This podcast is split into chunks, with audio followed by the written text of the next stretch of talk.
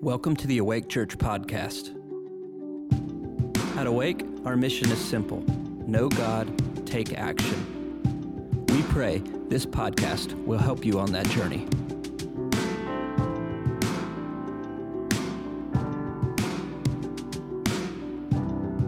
So, I want to talk some about the father today, but I also want to talk about fatherhood, and I'd also we're going to mix some other stuff in there as well. Uh, Lord willing, Lord's been really putting some on my heart related to this.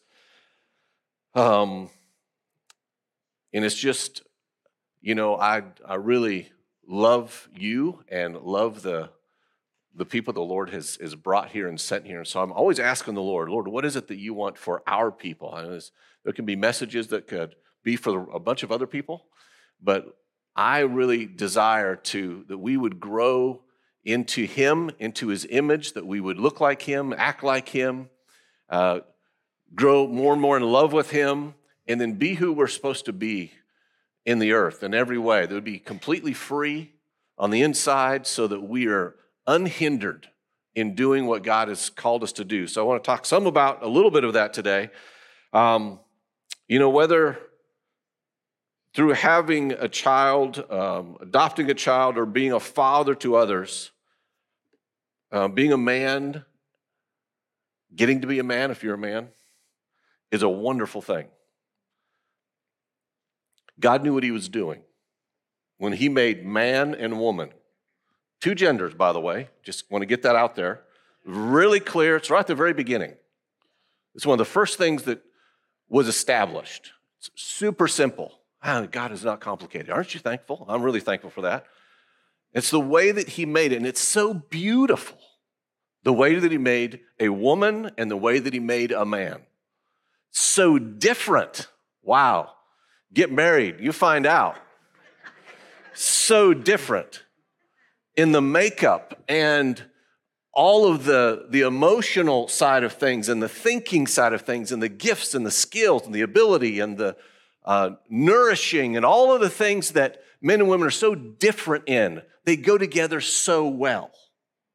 They go together so well. They complement. It's how God designed it. It's his intention to complement, to take two very different people and bring them together to complement one another for power and to rule.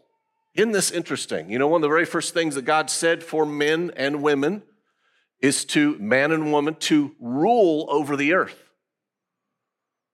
to take dominion over it. And that meant particularly, I'm going to say, uh, over the enemy. The enemy was intended, he was a snake in the beginning, in that form, under their feet. That's where he was supposed to stay.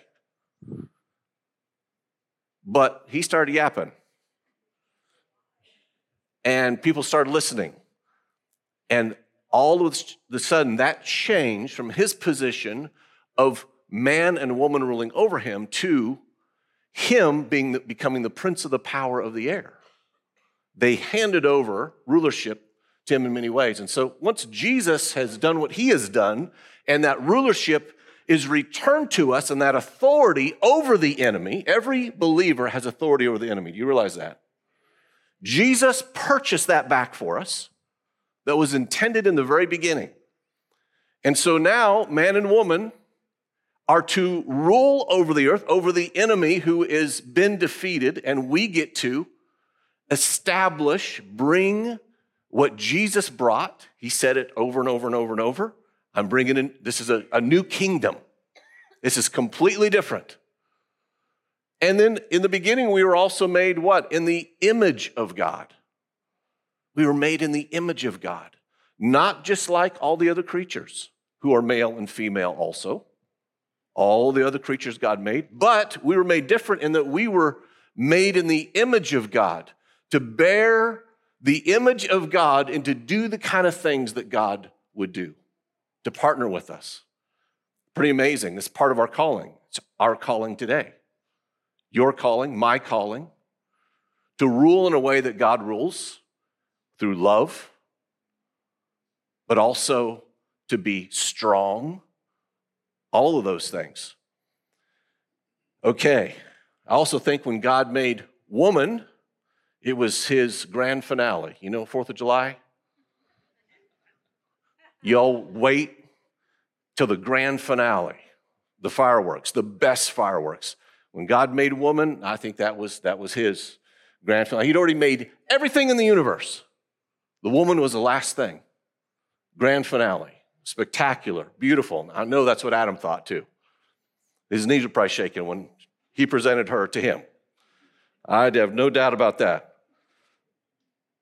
So, God is this creator.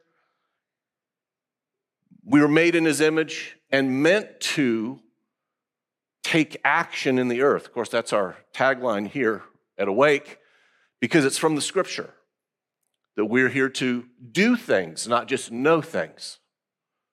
Isn't that great? There's a lot of things you can know, but God doesn't want us to just know stuff. He wants us to know stuff and do stuff. Take action. Be like Him. And before a, you know, a, a boy can become a father, he's first a son. So I want to talk a little bit to men today in particular. And as a son, we learn about life from our parents, from our mom and our dad. If we have the privilege of having those both in our home, I say that I'm a very privileged person. I came from a two parent home. So I have two parent privilege, which is incredible. A lot of people don't get that. I had that. And a son learns from his mom and his dad. You know, Solomon, the wisest person before Jesus touched the earth, said, I learned from the teachings of my mom. And he was watching his dad make mistakes and do well and all those things. Solomon learned from both, but every father is still a son. And we should be, whether, whether we had a great father or not so great father, we have the Father, the Heavenly Father, to watch and to learn from and to grow from and to emulate, to be like, so that we can do the kind of things He would do. I always say to men who had maybe a lousy dad, and so they don't know how to do stuff, I say, well, you know, be what you never received. Because of the Father, you can now be what you didn't get because you get it from him. So we can we can do that. We don't have to have an excuse of being a lousy father too. I can be a great one. You can be a great one because of the Father and what He's done and what he, how He's made us, how He's shown us we can be. You know, part of the mission, you've heard me say this many times, part of the mission of Jesus when He came to the earth, a huge part, yes, was to lay his life down, redeem all of mankind. Incredible. Another portion of his mission, his calling, was to reveal what his dad was like. A huge part, a part that's hardly ever talked about. But when Jesus came, he spoke on two things more than any other the kingdom and his dad. He's constantly talking about his father. My father does this, and my father does that. Over and over and over, he's talking about his dad. He's explaining what the father's really like to mankind who had a twisted image and idea of what God was like. So Jesus sets the record straight and spends three and a half years talking about his dad. And we learn a lot about the Father that we didn't know before because of Jesus. And who else better to describe the Father than the one who's been with him forever, created the universe together with him? He knows the Father, he knows every detail. He said, They're one. He said, you've seen me, you've seen my Father. We're just alike. John said this in John 1:18 says that Jesus explained him. He has explained the Father to us. I am so thankful. The world was confused as to who God was till Jesus explained him. Some of those things he explained, some were found in John 15. He tells this parable or the story about, don't know if a parable, it was a story about the prodigal son. We title it The Prodigal Son, but I call it The Loving Father.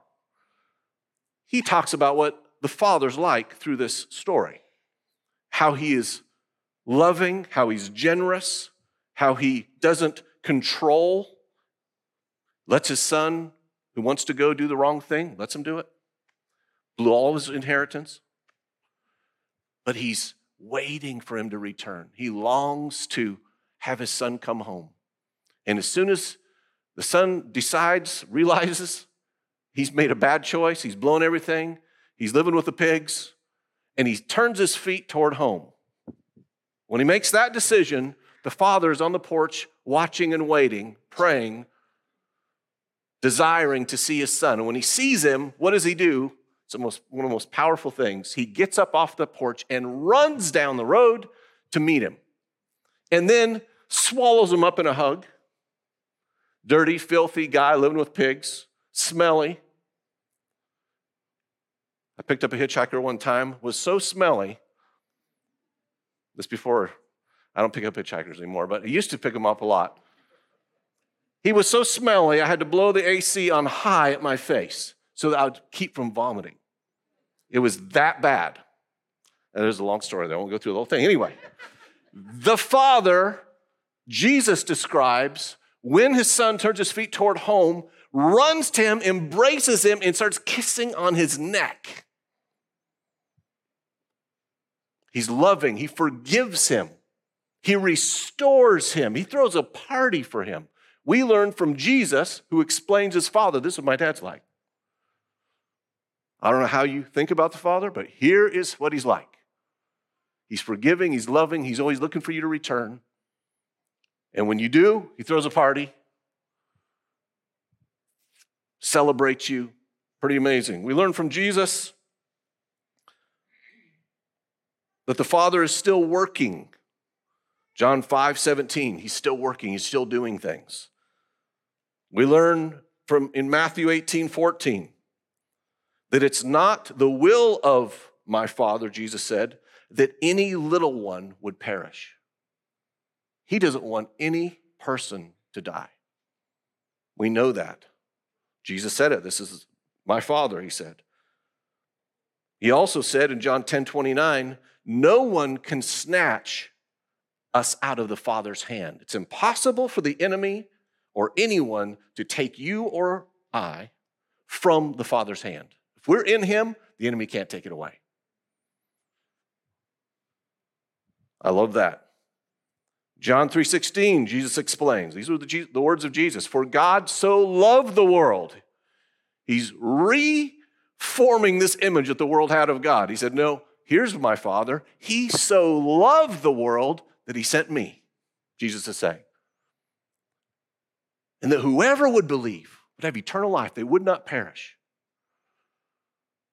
So Jesus is explaining the Father's love for every person, not just some, every single person. He also explained through many times, some of these over 100 references to the Father, that there, the Father is just and he will judge and deal with crud. He's going to deal with corruption. He's going to deal with things that are not done right, things that are done in a wrong way to other people. He is love, but he's also going to deal with things. And that's how you and I are supposed to be, who are fathers. Have great love, but still deal with things that are wrong and set them right. That's a great thing. That's not a bad thing. It's, it's, a, it's a lousy thing when someone is just loving, but they let chaos and mistreatment happen right in front of them and never deal with it, where there's no discipline. That actually means the Bible says if you don't discipline, you don't love. Right? And it's so true. I know that firsthand as being a dad. If I just let my kids do whatever they want to do and never discipline them, I don't love them. I hate them. Discipline is part of love. It's showing, getting involved in dealing with things and saying, no, this is right, this is wrong. You won't do that again. That's a wonderful thing. The Father does that with us. I'm so grateful for that. That means I'm loved. Takes the time to discipline means he loves me. That's the kind of people we are supposed to be. We have a great Heavenly Father, a perfect Heavenly Father who's shown us how to live. And as we, as men, develop our relationship with the Father in the way that Jesus described Him to be, then I will become a better father. I'll become a better man. I'll become a better son and a representative of His on the earth. Remember Father Abraham. You know the song. Father Abraham had many sons, yes. I just sing that when I was in children's church growing up.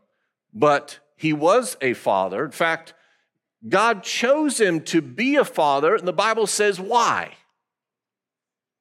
Isn't that amazing? You know, not too many times does it say something like that in the Bible that I'm choosing you, and here's the reason why. In Genesis 18 19, let's read it.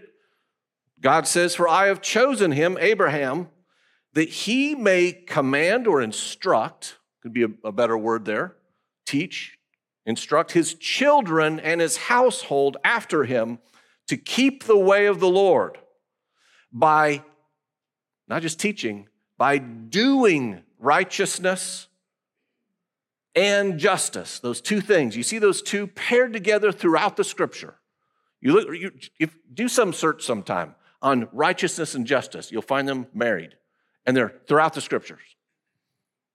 And God says, I chose Abraham to be a father so that because he will teach his kids, he will instruct them on doing justice, on doing righteousness. The Lord loves those things. Righteousness uh, from the Hebrew really means to live ethically and to treat people fairly. It has a relational aspect to righteousness, how we treat other people. Are we treating them in a righteous way? So it's a relationship side, not just a holiness side. So when the Bible refers to righteousness, it has a lot to do with how we treat one another.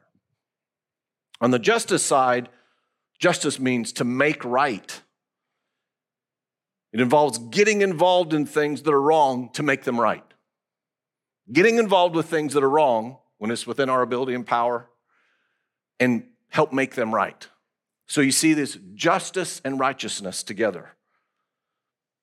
And it's one of the things I absolutely love about God. He loves justice. I did a search one time. I was sharing this message and I, I said, I want to find out what are the things that God loves. So I dug through the scriptures. I found four things and one of them is justice. God loves justice, and uh, you do too. I do too. When the right thing is done and dealt with, it's like, oh, that just feels so good. When someone who is falsely accused, they do, they get accused of doing the wrong thing, but they were innocent, and justice says, no, you're innocent. It's like, yes.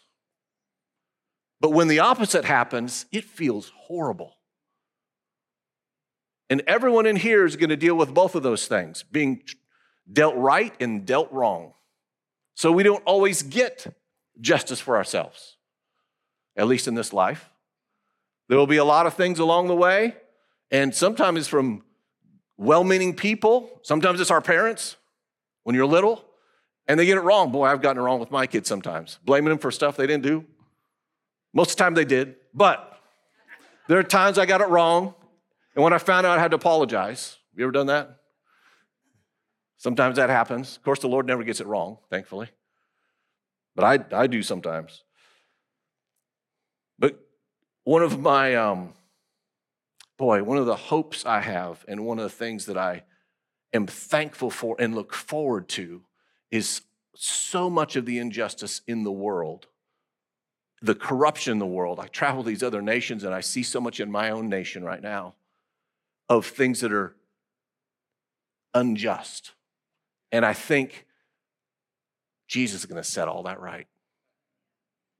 When he returns, he's coming in a different way than he came the first time.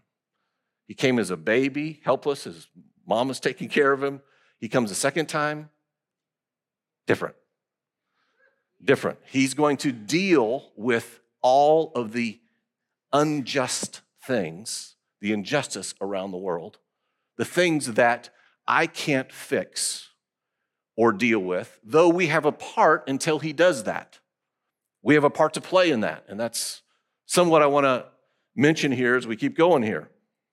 But God loves justice. It says that he, his throne that he sits on is righteousness and justice. How about that? Whether that's a metaphor, I don't understand that exactly. Clearly it is. But there's something that the foundation of who he is is righteous. He's going to do the right thing in the relationally with people. And he's holy, clearly. But he's also just. That's a beautiful thing. In Micah 6, verse 8, everyone knows this passage. Micah the prophet asked the Lord, God, what do you want me to do? Do you want me to sacrifice a thousand rams to you? Or give the fruit of my body for the sin of my soul? And what does God respond to him? Micah, He has told you, O man, what is good. And what does the Lord require of you? Here's what He requires that you do justice, love kindness, and walk humbly with your God. Do justice is that little two letter word before justice in this. That you do justice for others. This is what the Lord wants us to do. It was said to Micah, it carries all the way through. I know justice in our world gets misconstrued. There's so many definitions of truth that are getting twisted and become something that it was never intended to be. The definition of things. For man and woman, all the way through. I know our cultures, things have gone crazy in the world. The enemy's just lying and twisting, stealing, all those kind of things. But there's the, you know, truth does not change.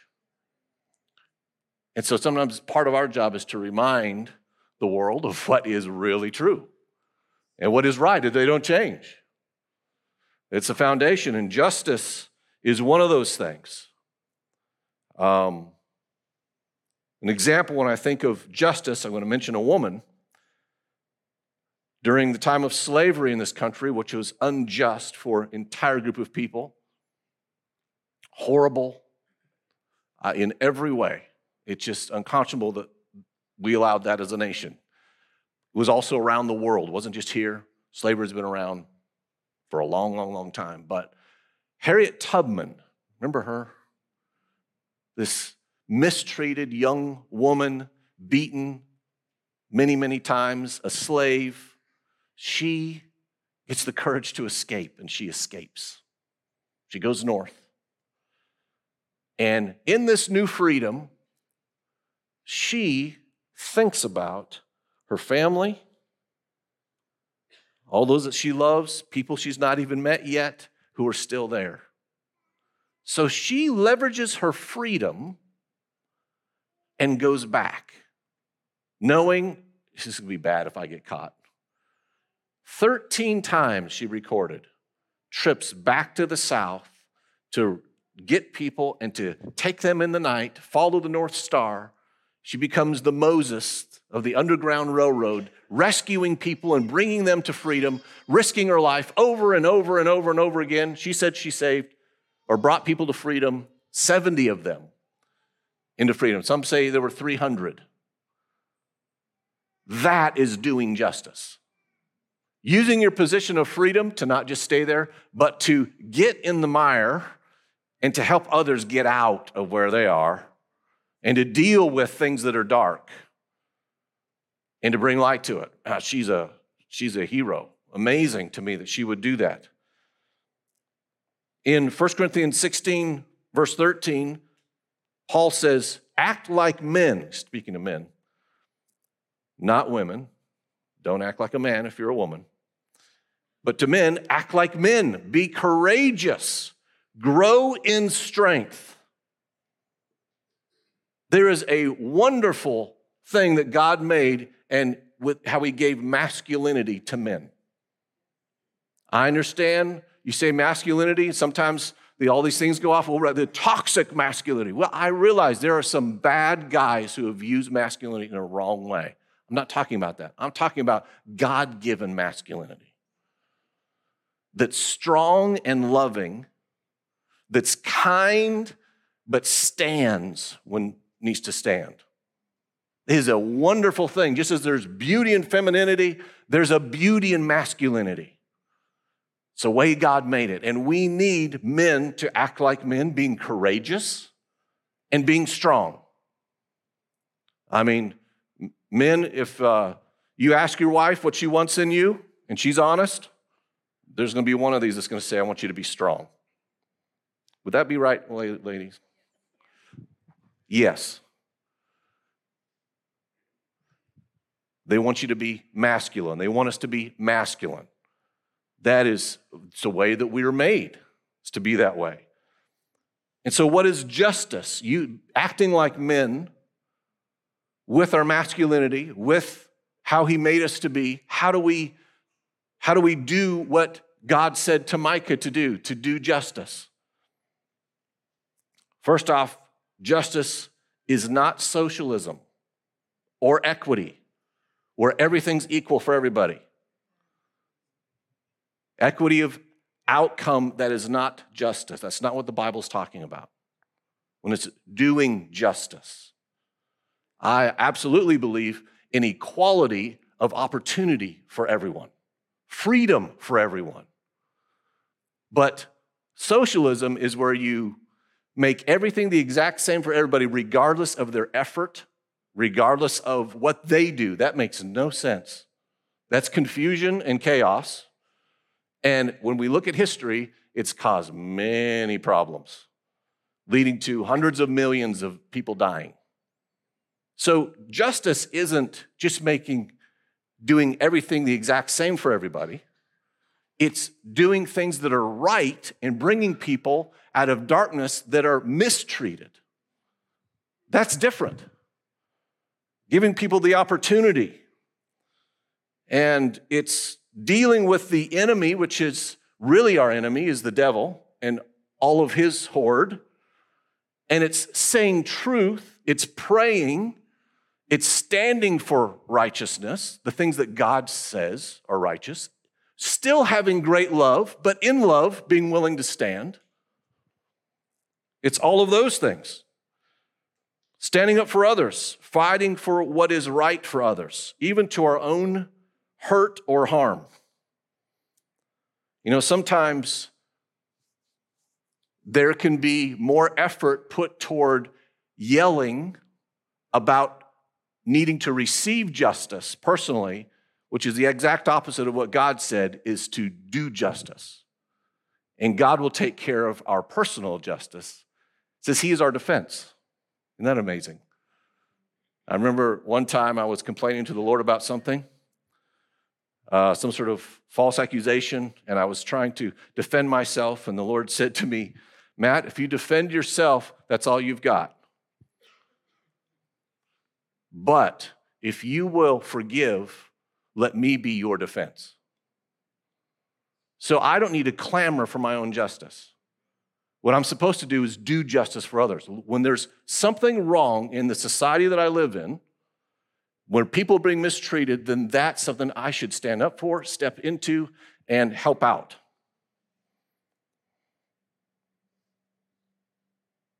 There's several practical ways to do this. For fathers, for men, for women too, but particularly as I'm talking to men today, this great group of men, uh, just looking around in our society, one of the things that it, it um, boy, it breaks my heart, makes me want to cry thinking about it, is what is going on with our kids, particularly in public schools, and what is being shoved in so many ways uh, down into kids, the most innocent, the ones that we should be standing up for the most. I think really no one should be in leadership who's not willing to protect children, to be honest, across the board. But I don't get to decide that. But we have people in leadership who don't care about kids. I mean, and I'm just going to say some things, okay? Like, here's something that is just evil. like allowing puberty blockers, chemical castration, and for children to choose to want to mutilate their own bodies, and adults going along with this, and physicians to do this that's irreversible and is going to harm and damage them forever. That is called evil. That's not like a choice, that's evil. It really is. It's horrible. And I think, you know, calling it that is one thing. I think we also, you know, we need to get involved in school boards.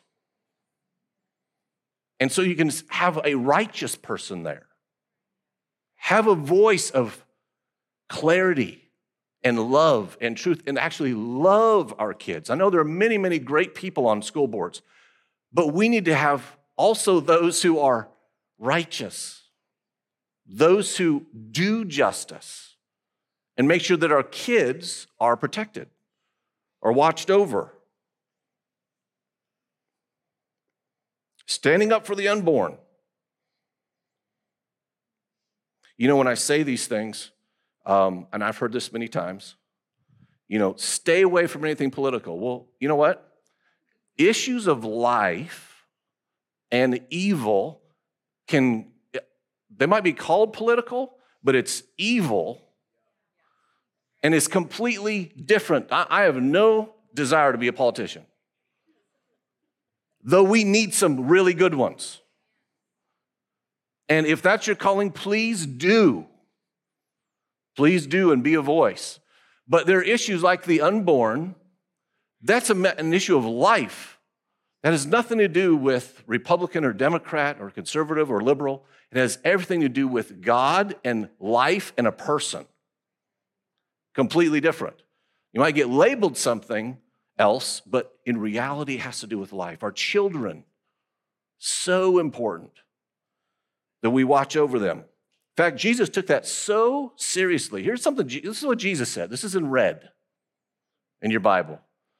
That the one who causes a, a young one to stumble, it's better that a millstone be hung around their neck and they were thrown in the sea to cause a child to stumble. That's, that's Jesus. God is love. That's love speaking. That's how serious it is, how God takes his kids, young ones, old ones, all the way along, from unborn all the way. It's important to God, it's important to Jesus that we stand up when we see injustice, we don't look the other way. I, we had a chance uh, four or five years ago. I took our staff to, um, to Europe, and we visited the, really the path of the Moravians from the refugees in the Moravia and the Czech Republic as they came over to Germany and stayed in Zinzendorf's place, and we were in Herrnhut, and, and then we dropped down and visited um, the concentration camp. What was the name of that one? Yes, Dachau. We went to that one. You guys ever been to a concentration camp? It'll mess you up. And I realized while we are there, they had these boards that explain the history of how it got to that point. And you see that along the way, that the Nazis just started sowing lies sowing lies. And they, they demonize certain people just through words and media, through media and words. They demonized anyone who was a capitalist, and they demonized the Jews. And then later they started to demonize anyone who was religious, the clergy. And through these words in the media, just saying these are bad people, this is horrible, this is then, then it came a point where then they could justify locking them up. Didn't talk about killing them, just locking them up. And then next thing you know, they're tortured, they're used as medical experiments, they're killed. They locked up clergy like me with those who were Jews and many other groups of people. And you, I could see in a short period of time, years, just a few years, the Nazis, with their lies and their hatred, changed a whole society that had thousands of churches, thousands of churches. The whole society shifted. And next thing you know, they're killing Jews by the millions through media and lies, twisting things. And it's said, I don't know if this is true, some say that when their train would go by full of Jews next to a church, that they would just sing louder to ignore what was really happening as these trainloads of Jews were going to the incinerators. Look the other way. Let's just preach the gospel, but not do justice. That's a, that was a horrific, horrific error on the part of, of the body of Christ, of the church, of those who are image bearers, who know Jesus and are filled with the Spirit in Germany at that time, 90 years ago. So we want to look for things that are not right and not just be right on the inside and keep our vertical with the Lord there, aligned with Him, absolutely. But we're put on the earth, God put us on the earth to rule, to stand for other people when they can't stand. I remember having opportunity for this uh, in a small way when I worked for the government. I remember working and it was near promotion time, and I heard my boss say something racist. And one of the guys I worked with was black. Promotion time came. He and I did the same thing. I got promoted, he did not. And I remembered what he said. He had said these racist things. So I knew he hates this guy. He's not going to promote him. So I went over his head and went to my boss's boss and said, This is what my boss said. Here's the results. I got subpoenaed. It was my word against his word. And I don't know how it landed because I resigned at that point and went into went to Bible school. But here's what I know, I would do that all over again. We when someone gets mistreated, it's within our power to stand up and be a voice for the one who is not being treated well. That's what we're supposed to do. Right? At every every turn, whenever we have an opportunity to. Part of the calling of the church and men says in Timothy, is the church is the pillar and the support of truth. So if the church isn't doing that, who will? Right? Yes, love with everything, but boy, there isn't love if I'm unwilling to say what's true, what's right, if I'm unwilling to get involved when justice is needed. So, to us and to our men, keep standing. Find places to bring justice to and into, and to speak on behalf of those who don't have a voice. Can we all stand? I'm done. You didn't throw me out of here yet. But it's.